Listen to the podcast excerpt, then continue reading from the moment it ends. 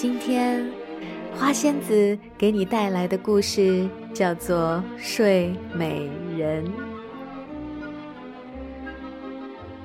以前，有个国王和王后，一直没有孩子，他们为此非常的伤心苦恼。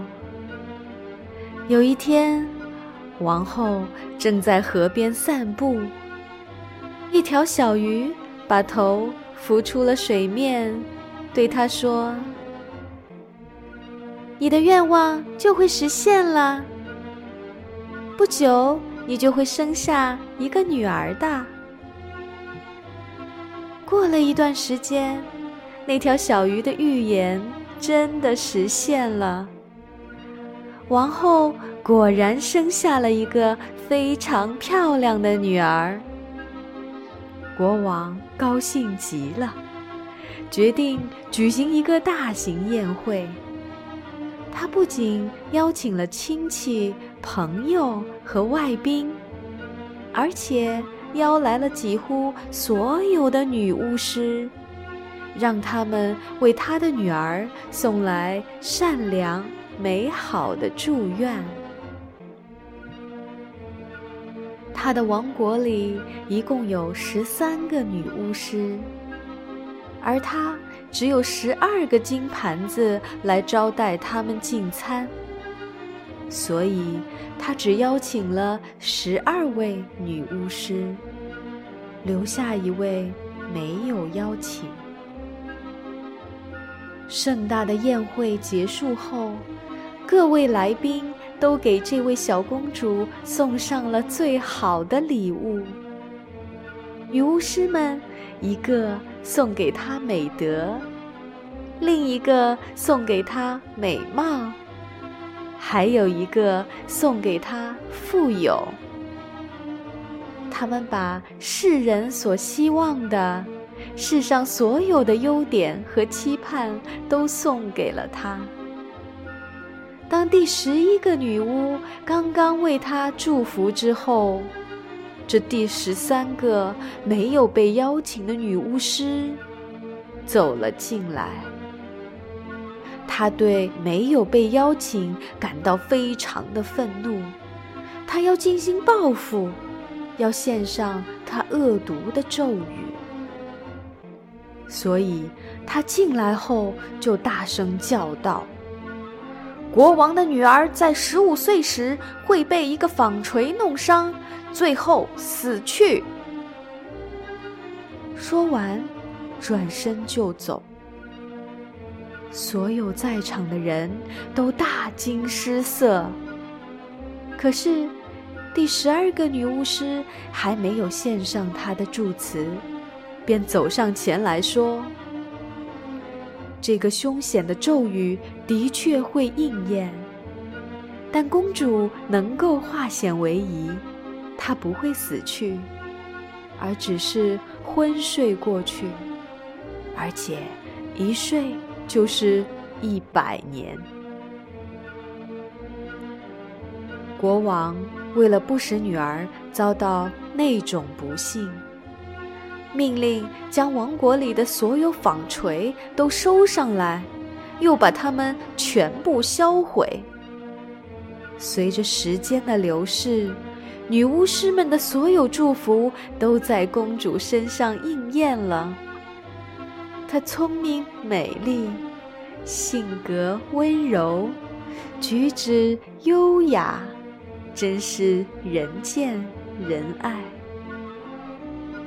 但恰恰在他十五岁的那一天，国王和王后都不在家，公主单独一个人被留在了王宫里。她在宫里到处穿来穿去，大小房间都看完了。最后，她来到了一个古老的宫楼。宫楼里面有一座很狭窄的楼梯，楼梯的尽头有一扇门，而门上插着一把金钥匙。当他转动金钥匙时，门一下子就弹开了。一个老太婆坐在里面，忙着纺纱。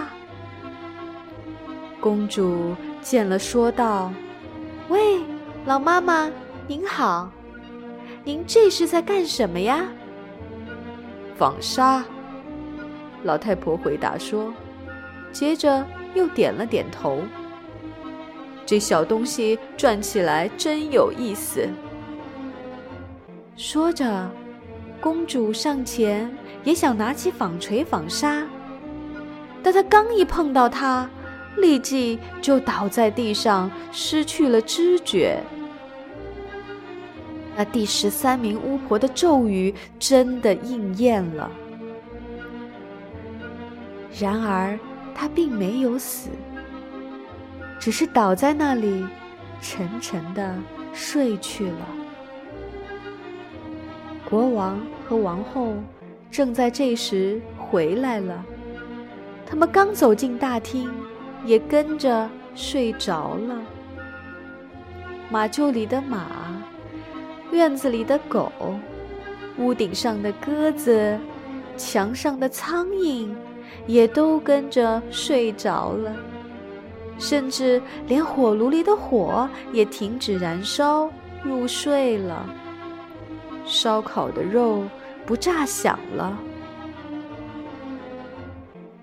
所有的一切都不动了，全都沉沉的睡去了。不久，王宫的四周长出了一道大大的篱笆。年复一年，它们越长越高，越长越茂密，最后竟将整座宫殿遮得严严实实，甚至连屋顶和烟囱也看不见了。于是，关于这个王国。流传开了这样一个传说：一个漂亮的、正在沉睡的美丽公主的传说。人们都叫这位国王的女儿“睡美人”。从那以后，有不少王子来探险，他们披荆斩棘，想穿过树篱到王宫里去。但都没有成功，不是被篱笆缠住，就是被树困在了里面，就像是有无数只手牢牢地抓住他们，难以脱身一样。他们最终都痛苦地死去。许多许多年过去了，一天。又有一位王子踏上这块土地，一位老大爷向他讲起了树丛里的故事，说树篱之内有一座漂亮的王宫，王宫里有一位仙女般的公主，她和整座王宫及里面的人都在沉睡。他还说。他曾听他的爷爷谈起，有许许多多的王子来过这儿，他们都想穿过树篱，但都被缠在里面死去了。听了这些，这位王子说：“所有这些都吓不倒我，我要去看看这位沉睡的美人。”老人劝他不要去试，可他坚持要去。这天，时间正好过去了一百年。所以，当王子来到树篱丛中，他看到的全是盛开着美丽花朵的灌木。他很轻松的就穿过了树篱。随着他在前面走，身后树篱又密密的合拢了。最后，他到达了王宫，看见大院内狗躺在那儿沉睡，马厩里的马也在沉睡，屋顶上的鸽子将头埋在翅膀底下，在沉睡。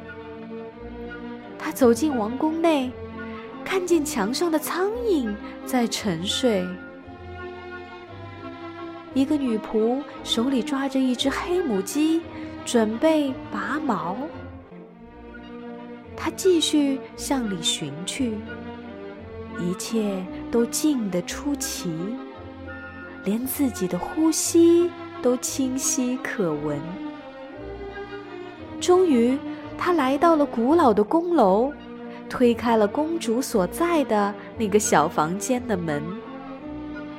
公主睡得正香，她是那么美丽动人。王子睁大了眼睛，连眨也舍不得眨一下，看着，看着，禁不住俯下身去吻了她一下。就这一吻，睡美人一下子苏醒过来了。她睁开双眼，微笑着，充满深情地注视着王子。王子抱着她一起走出了宫楼。就在此刻，国王和王后也醒过来了。王宫里所有的人都醒过来了。他们怀着极大的好奇心。互相凝视着，似乎还不明白到底发生了什么事情。马站起来了，摇摆着身体；狗儿欢跳不止，汪汪吠叫；鸽子由翅膀下抬起了头，昂首四顾，振翅飞向田野。墙上的苍蝇嗡嗡地飞了开去，厨房里的火又窜起了火苗，烧烤的肉又吱吱作响，而女仆则继续给鸡拔毛。一切都恢复了往日的模样。不久。